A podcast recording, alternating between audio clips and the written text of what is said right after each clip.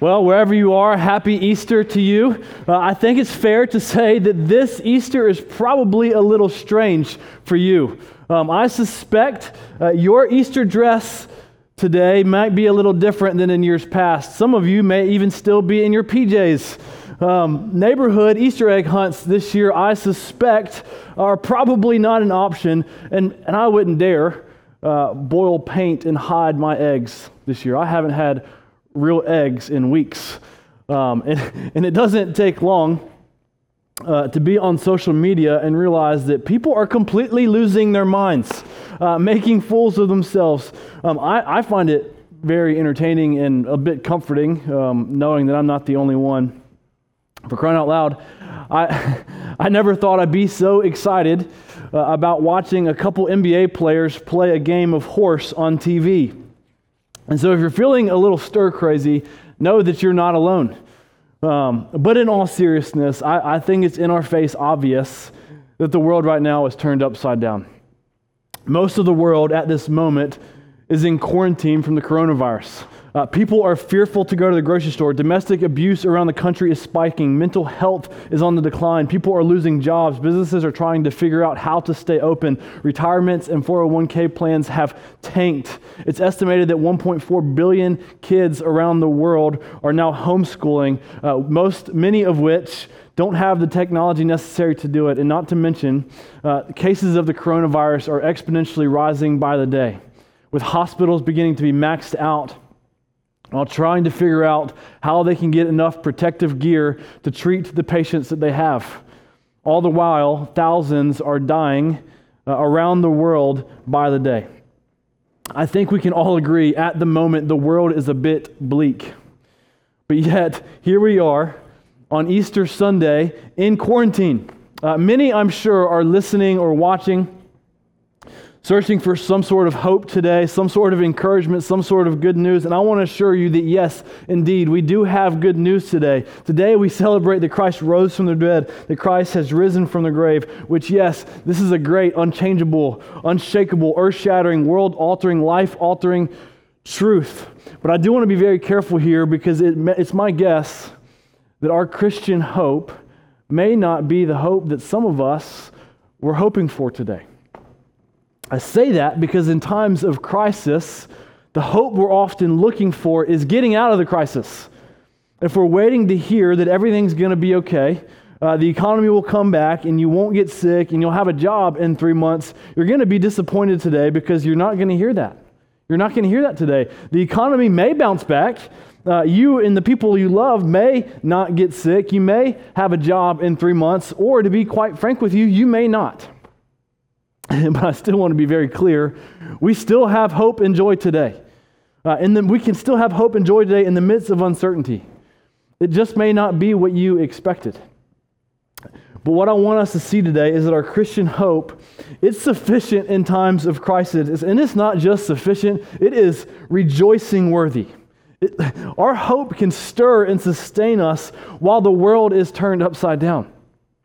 And I would argue that the hope that we have as Christians, it's far better than job security and any sort of good health because we see so clearly today that as we look out at our world, the jobs, jobs and economy, right, they come and go. Our, our health is certified guaranteed at some point to one day deteriorate. Kingdoms and governments rise and fall. Friends and families, businesses, and our health, they all come and go, rise and fall. There's not a single thing on this planet that will last forever, apart from our Christian hope. And so, my prayer is that by the end of our time, we would untie our hope to what is fleeting. We would untie our hope to what will not last and tie it to the only thing that will last. And by the end of our time, I pray that you will agree with me. And maybe you'll even be able to rejoice with me that the greatest hope we have this Easter is found in why we celebrate Easter, which is our main idea today that Jesus is alive. Jesus is alive. That's our Christian hope. That's the greatest hope that we have today. And as we've seen, as we've gone through 1 Peter, some of you guys, have, we, some of us have been going through 1 Peter in our groups. Uh, it says in chapter 1, verses 24 and 25 in 1 Peter, everything else, right? Everything is like the grass. and all its glory like the flowers of the grass. The grass withers and the flower falls, but the word of the Lord remains forever. If you're confused by this or you don't quite get it, um, that's okay. Just listen in. Just listen in. And as we talk about our Christian hope today, uh, I think it would be helpful to, for us to understand hope, for us to all be on the same page. You know, because it's a word that often gets thrown around a lot. Uh, and, but, he, but here's how I would define hope. You'll see here. Hope is tied to a future event based on unidentifiable truth. Now, let me explain this for a second. You know, by definition, hope is tied to a future event. To want something, to desire something, want something to happen, anticipating something to happen, wanting it to be true. But it's also found, hope is also found in a present day identifiable truth. It's tied to good evidence. Good hope is tied to good evidence. Here's a small example. In sports, we can uh, we all hope that our teams will win. For example, Tampa Bay Buccaneers fans uh, all of a sudden have hope for winning a Super Bowl this year. Uh, and that future hope of a Super Bowl is tied to the fact that we now have a 42 year old quarterback, uh, the GOAT named Tom Brady. Okay? Uh, is it misguided hope? Absolutely. The guy is 42 years old, but the hope is based in the evidence that he's the greatest quarterback of all time, and he somehow seems to get younger by the year.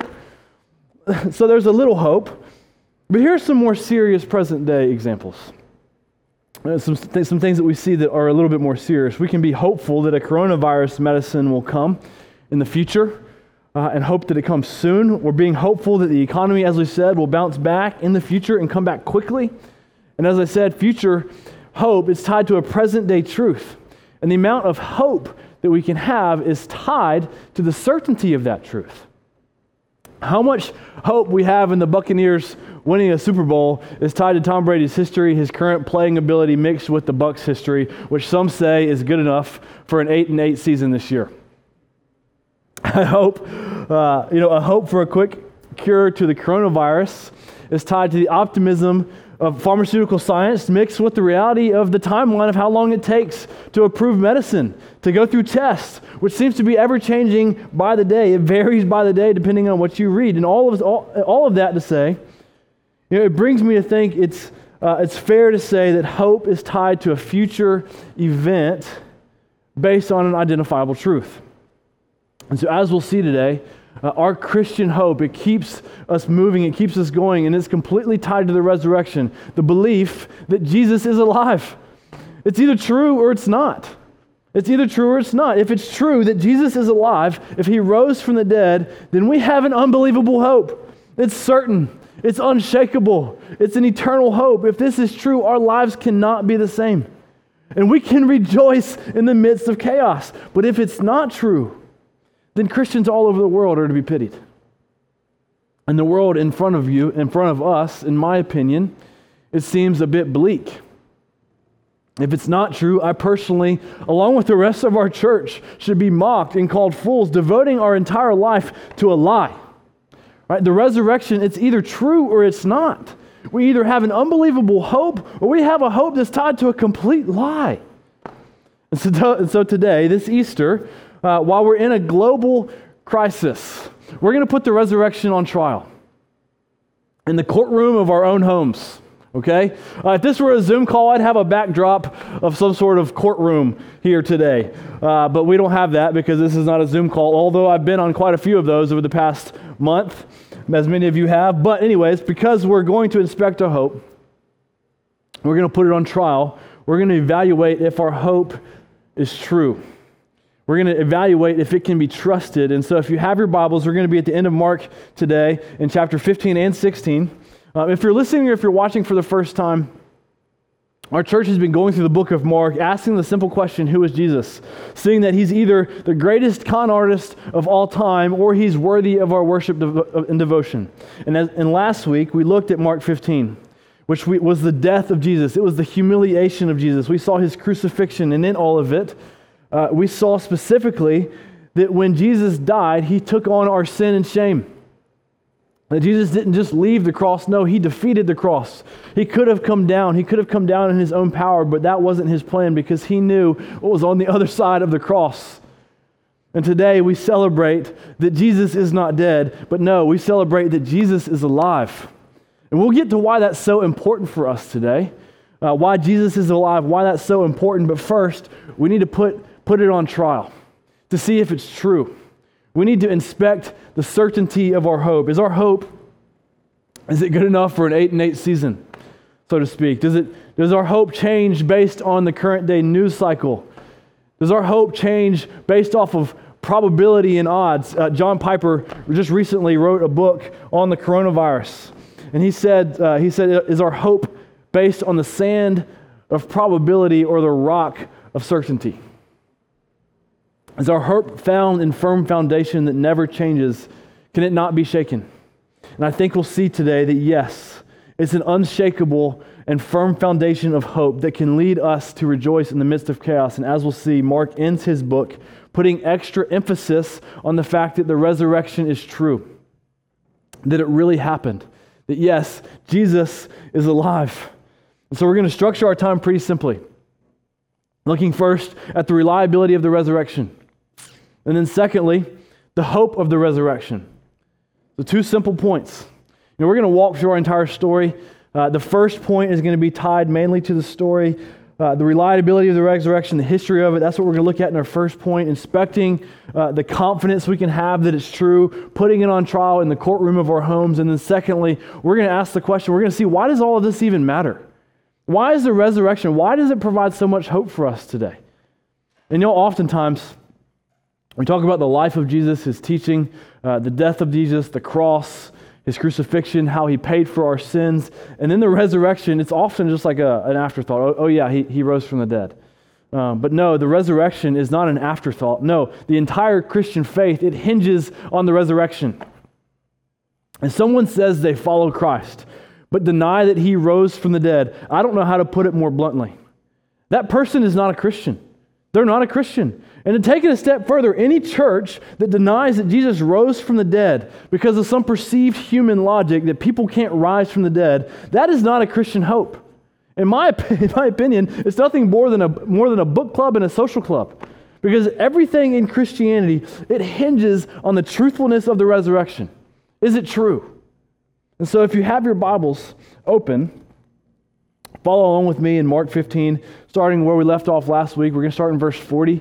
Uh, this is right after Jesus breathed his last breath on the cross. Verse 40 begins in chapter 15. This is what it says. There were also women looking on from a distance, among whom were Mary Magdalene, Mary, the mother of James, and the younger of Joseph, and Salome. And when he was in Galilee, they followed him and ministered to him. And there were also many other women who came up with him to Jerusalem. At first glance, uh, this may feel like a passing statement, and in some ways it is. Uh, but what we need to understand about Mark is that the guy's often in a hurry. Uh, he gets to the point and he moves on. And he doesn't add a bunch of fluff. Uh, he's just very direct. He says immediately, over and over again in the book of Mark. We see how, he's, how he moves quickly. You know, he starts off the book of Mark with a bang, uh, and then he, he also uh, we'll see in a few minutes, he also ends the book of Mark rather uh, abruptly. Uh, so, so Mark isn't wasting a lot of words. And so we see in these two verses, Mark is beginning to prove that the resurrection really happened. He's emphasizing the events around it, showing that it really happened. He's showing the reli- number one, the reliability of the resurrection. And so here the court begins. We begin our day in court. and in these two verses, Mark is calling the first eyewitnesses of Jesus' death and resurrection to the stand.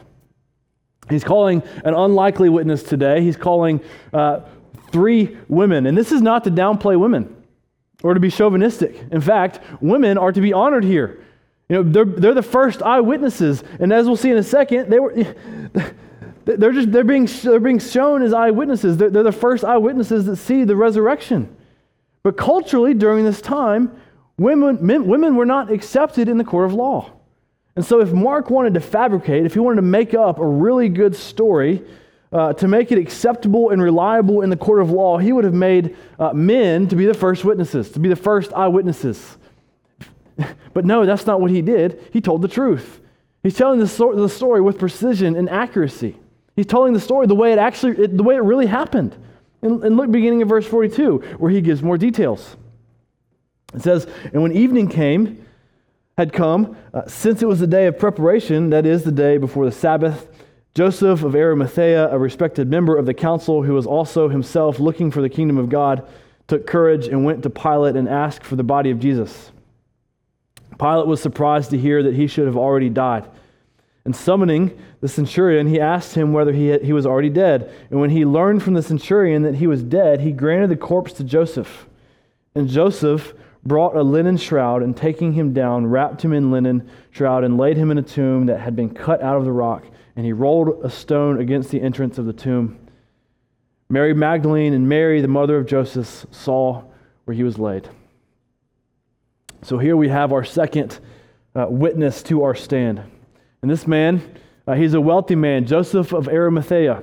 It says he was a respected man in verse 43. He was a member of the council, and Pilate appears to trust this man. And as we just saw, Joseph wants to give Jesus a proper burial. Why? Because Jesus, the Son of God, was hanging dead on a cross. And why do we bring this up in our courtroom? Because Jesus, as Mark is showing us, he was really dead. He was truly dead. It says in verse 45, it says he was a corpse. So Joseph took his body. Joseph wrapped him properly in linen cloth and buried him in a tomb with a large stone covering it. You know, uh, there's a, there are a few other details that aren't in the book of Mark, other pieces of evidence to further the fact that Jesus died. You know, we see in the book of John, we, we know that Roman soldiers come up. And after he was after jesus was already considered de- dead they pierced his side to make sure absolutely sure that he was dead. And then in the, in the book of matthew it says pilate a man whose reputation his very reputation was at stake. He sent guards to the he, t- he sent guards to the tomb to ensure the dead body to ensure that it would not be stolen. And then uh, we bring back to the stand looking back at our first three eyewitnesses these three women Verse 47 says, They saw Joseph do all of this. They witnessed him do all of this. The women saw Joseph bury Jesus dead. They saw uh, him do this on a Friday at the very end of the day before dark. They wanted to do it before Saturday. They wanted to do all this before Saturday because Saturday was considered the Sabbath. And then we see in chapter 16, verse 1, uh, this is what it says When the Sabbath was passed, Mary Magdalene, Mary the mother of James, and Salome bought spices so they might go and anoint him. And very early on the day of the first day of the week, when the sun had risen, they went to the tomb. And they were saying to one another, Who will roll away the stone for us from the entrance of the tomb? And so our first three, uh, our, our, our, our, three women, our first eyewitnesses, Mary, Mary, and Salome. After the Sabbath, on Sunday, they want to honor Jesus uh, by taking spices to his tomb and they want to anoint him. Why? because the last time they saw Jesus, he was dead and he was wrapped in linen, buried in a tomb, a heavy tomb that these women could not move on their own. But when they got to the tomb, you know, their anxiety and their worries of how they're going to move this rock, how they're going to move this tomb, it was taken care of. Why? Because the guarded tomb was, uh, it was open. The stone had rolled away. You know, the book of Matthew, it says it was an earthquake. An angel, that an angel of the Lord moved it. But Mark doesn't share that. He writes simply uh, that it had been rolled away. It was observed to be moved. And then we see starting in verse 4 of chapter 16. And looking up, they saw that the stone had been rolled back. It was very large. And entering the tomb, they saw a, man, a young man sitting on the right side, dressed in a white robe, and they were alarmed. Now, we have a very descriptive account here. And I think we can understand it a little bit uh, because we have a young man uh, sitting in a tomb with a white robe where once laid a dead body. I would be alarmed too, right? And then look at Mark, look what it says starting in verse 6. And he said to them, Do not be alarmed. You see, Jesus of Nazareth, who was crucified, he has risen. He is not here See the place where they laid him. But go, tell his disciples and Peter, he is going before you to Galilee. There you will see him just as he told you. You know, just like the crucifixion last week, uh, where, where Mark gives just a li- just very little description of the crucifixion. Mark just said he was crucified. Uh, the exact same thing happen, is happening here in the resurrection account. Rather than giving descriptions of his resurrection, Mark simply uh, describes the evidence that it really happened that it was witnessed. And as we see these three women walk into an empty tomb and see a young man in white clothing, and the young man looks at them and says, He was crucified, he was risen, and he is not here. And they're not pointed to mystical or some sort of a luminous experience. No, they're pointed to something they actually witnessed. He says, Look, they laid over there. Remember where you saw that he was laid dead? And, and now he's gone. And then the young man says in verse 7 Go and tell Peter and the disciples that he is going before you in Galilee. And then uh, the book of Matthew abruptly ends in verse 8 with the same, what seems to be some sort of crash landing here by saying in verse 8, and they went out and fled from the tomb, for trembling and astonishment had seized them, and they said nothing to anyone, for they were afraid. and the story ends abruptly uh, with the women silenced in fear. Now, if you're paying attention here, if you're being an astute student and looking at your Bible in the book of Mark, you would say, wait a second, wait a second. This story is not over. It has not ended. What about verses 9 through 20? Uh, well, if you look at your Bible, you'll notice it's bracketed, most likely with a footnote. In essence, it's, it's widely believed, some have said, virtually certain, that verses 9 to 20 were added much later. The earliest available manuscripts do not have verses 9 to 20. Uh, and the manuscripts that added verses 9 to 20 have quite a bit of discrepancy in them. Uh, there's also a significant stylistic difference that comes up, making it seem as if Mark did not even write this. You know, I bring this up not to determine uh, if we should read it or not, or if it's inspired scripture or not, but rather, I bring it up for two reasons. First, because uh, it shows up in our Bible and it needs explaining. Uh, and then, secondly, I want to use this as further evidence that we can be very, very certain with much confidence that the Bible that we have is historically accurate. And the fact that this last section of Mark is bracketed is further proof of the amount of precision taking in dealing with the, the accuracy and the reliability of the Bible. We know that we know that there were many copies, and in some cases, hundreds of copies of the New Testament that were circulated after the original manuscripts uh, that, that were used in determining all of this, how they were going to put this together. And this is, this is what I mean. Just follow me for a second. Think about this. If I wrote you a letter, uh, and then, not, then, then you and 99 people copied it, uh, word for word. Like this, this was your job. Like this is your very job that you got paid to do with precision and accuracy to get it right. If I took away the original manuscript you could bring all of the, man- the other manuscripts together, the copies, and figure out what the original manuscript said. And if one scribe made an error, uh, there were still 99 that were correct.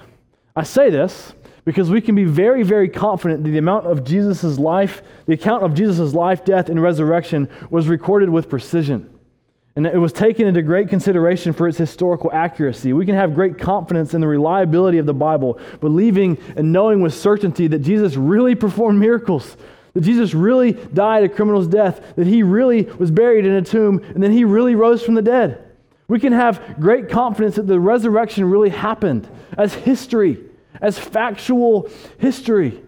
You know, if, if Mark's account was not enough evidence for you, let's look at a few other pieces of evidence to bring uh, to bring to the stand today. Because Mark's pretty brief, uh, and he only mentions the first, first few eyewitnesses. But we know uh, from other gospel accounts that Peter was the next to come and see the empty tomb. And then when we read in other parts of the Bible, uh, not, only, not, not only do other accounts mention the empty tomb, but they also saw Jesus himself alive, walking, living. After he was crucified and dead, they saw him walking for 40 days, it says in the book of Acts. And during those 40 days after his death, 1 Corinthians 15 says he appeared to over 500 men at one time. They saw him. These 500 men, they saw him and they witnessed him. And not only did they witness him alive after his death, his disciples and many of his followers were willing to die for being his followers. Why? Because they witnessed his resurrection. They saw him rise from the dead. And if we're not satisfied uh, with the Bible as our only piece of evidence, we know from outside sources, not in the Bible, some from opponents of Christianity, that many of his disciples' followers died and never recounting their faith. They were, they were martyrs for their faith. They never recounted their faith. And as one writer has said, Men will die for a conviction, but they will never die for a concoction. The men that walked with Jesus were close to him. They, they watched him die and witnessed him alive after his crucifixion. And they were all under the conviction that Jesus rose from the dead. Why? Because they witnessed it. They were convinced that it was true. They were either all, all these people, they were either all wickedly deceived by Jesus as the greatest con artist of all time, or Jesus really rose from the dead. And Jesus really was who he said he was. You know, there's a, there's, there's a lot of theories trying to disprove his death and resurrection. It's truly fascinating, I think. Uh, most are rather uh, entertaining and pretty funny. You know, I, I love this type of stuff, the mystery of all of it.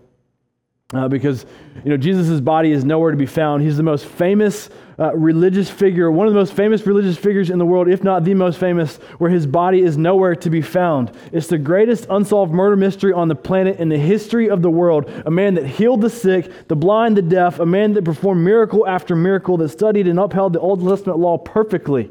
He spoke and taught on love and kindness and generosity and caring for the poor and the sick. His teachings are deemed to be a standard of moral ethics around the world, even for his opponents.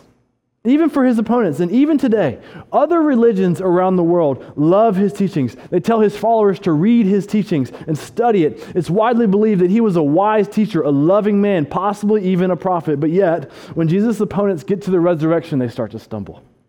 They start to stumble.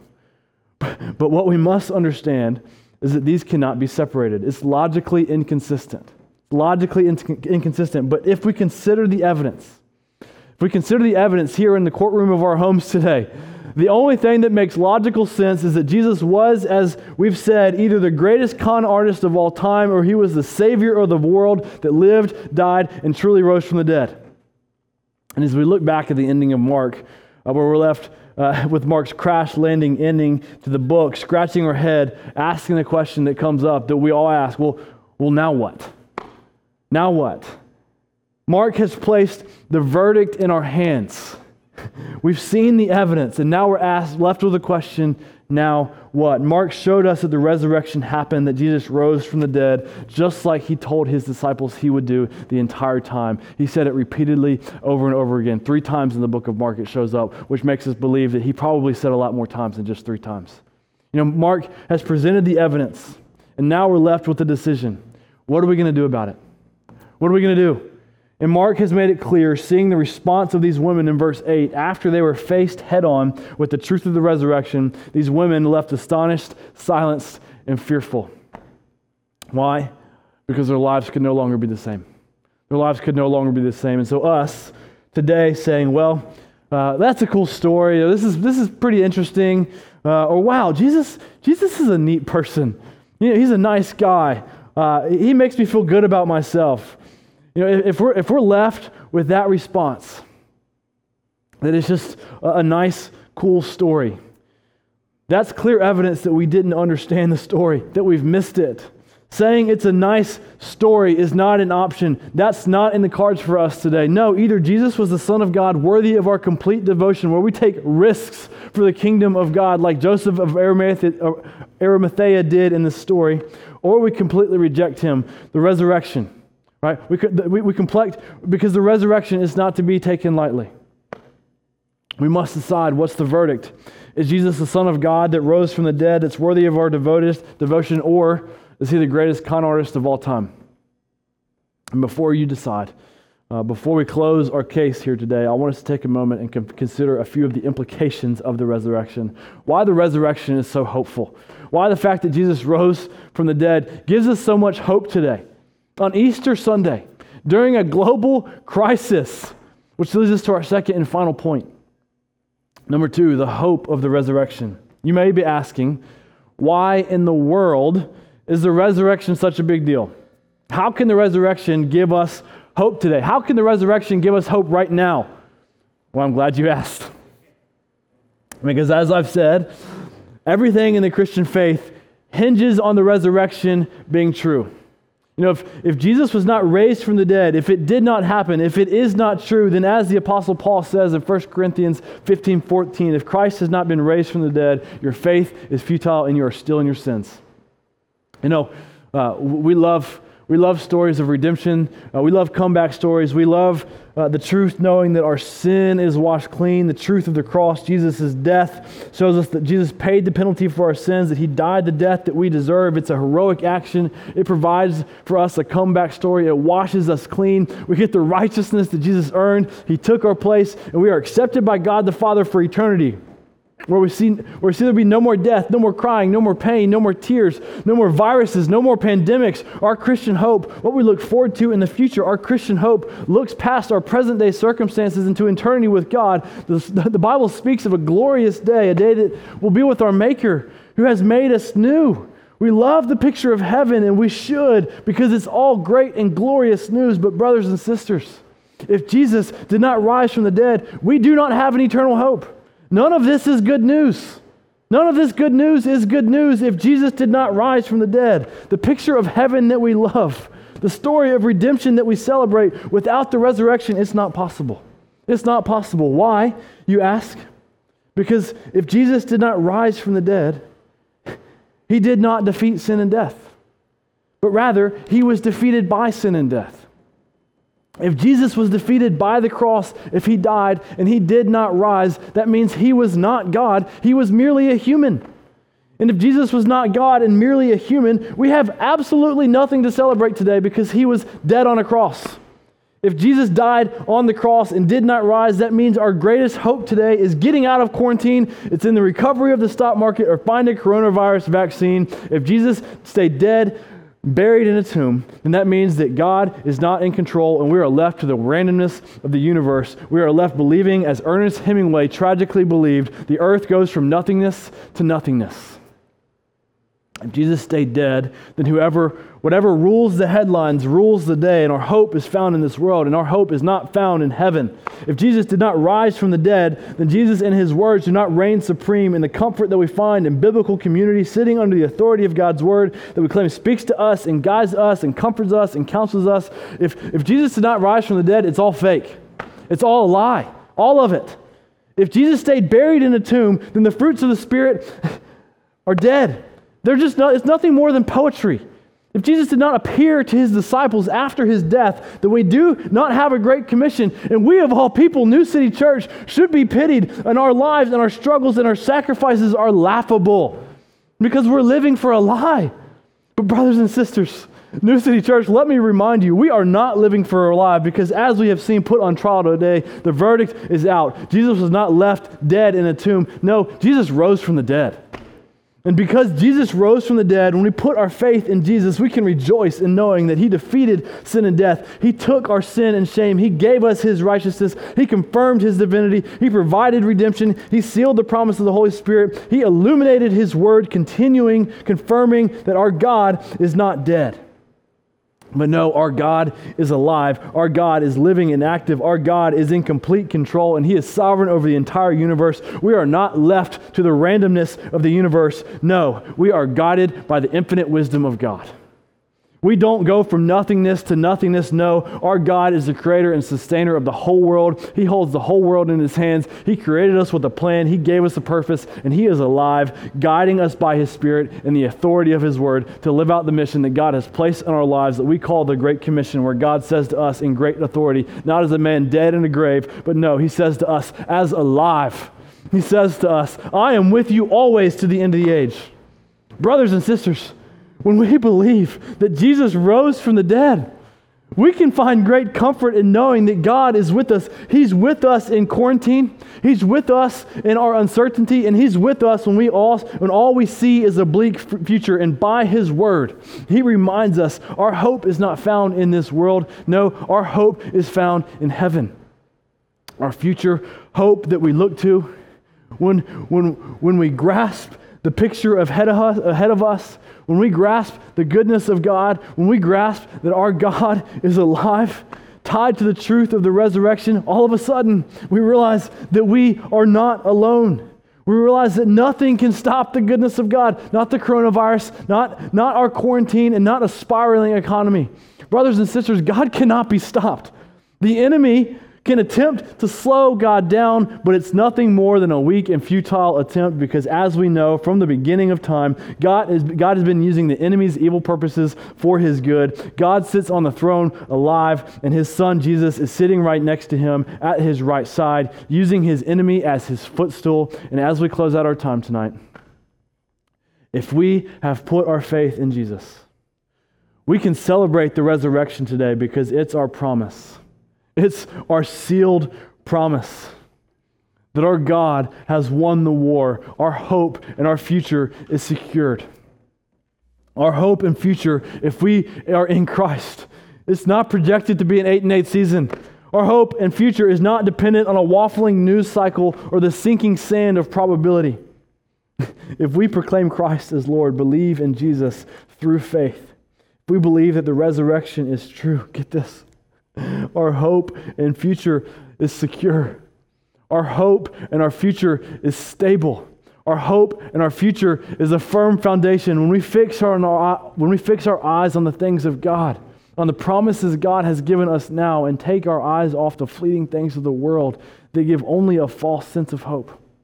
When we fix our eyes on our God that is alive and with us and speaking to us and comforting us and directing us, all of a sudden, joy begins to arise in our hearts because we realize that although things right now may be tough, things right now may be hard and just not fun, in light of eternity, with God our Maker, we can still rejoice.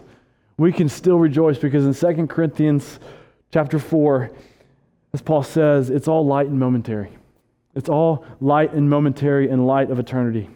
Brothers and sisters, no matter our circumstances today, no matter what this world finds in your life, we can sing and we can rejoice and we can celebrate because our God sits on the throne. Our God is ruling the world. Our God is alive and He is with us, leading us towards an unbelievable future hope. Why, you ask? Because the verdict is out. The case is closed. Jesus rose from the dead. Jesus is alive. Let's celebrate the risen Lord. Let's pray. Father, you are alive. You are living and active. You did not stay in a grave. No, you overcame the grave. Father, I don't know what people are dealing with in the, in the comfort of their own home. I don't know what is going on in their heart in their mind, but Father, I pray that you would work in them, that you would give them a sense of hope, that you would remind them that the resurrection is true they would see that the resurrection is true, that they would know and believe that Jesus is alive and that God has not left us, but no, God is with us now and He, is, he will always be with us for the end of, until the end of time if we are in Christ.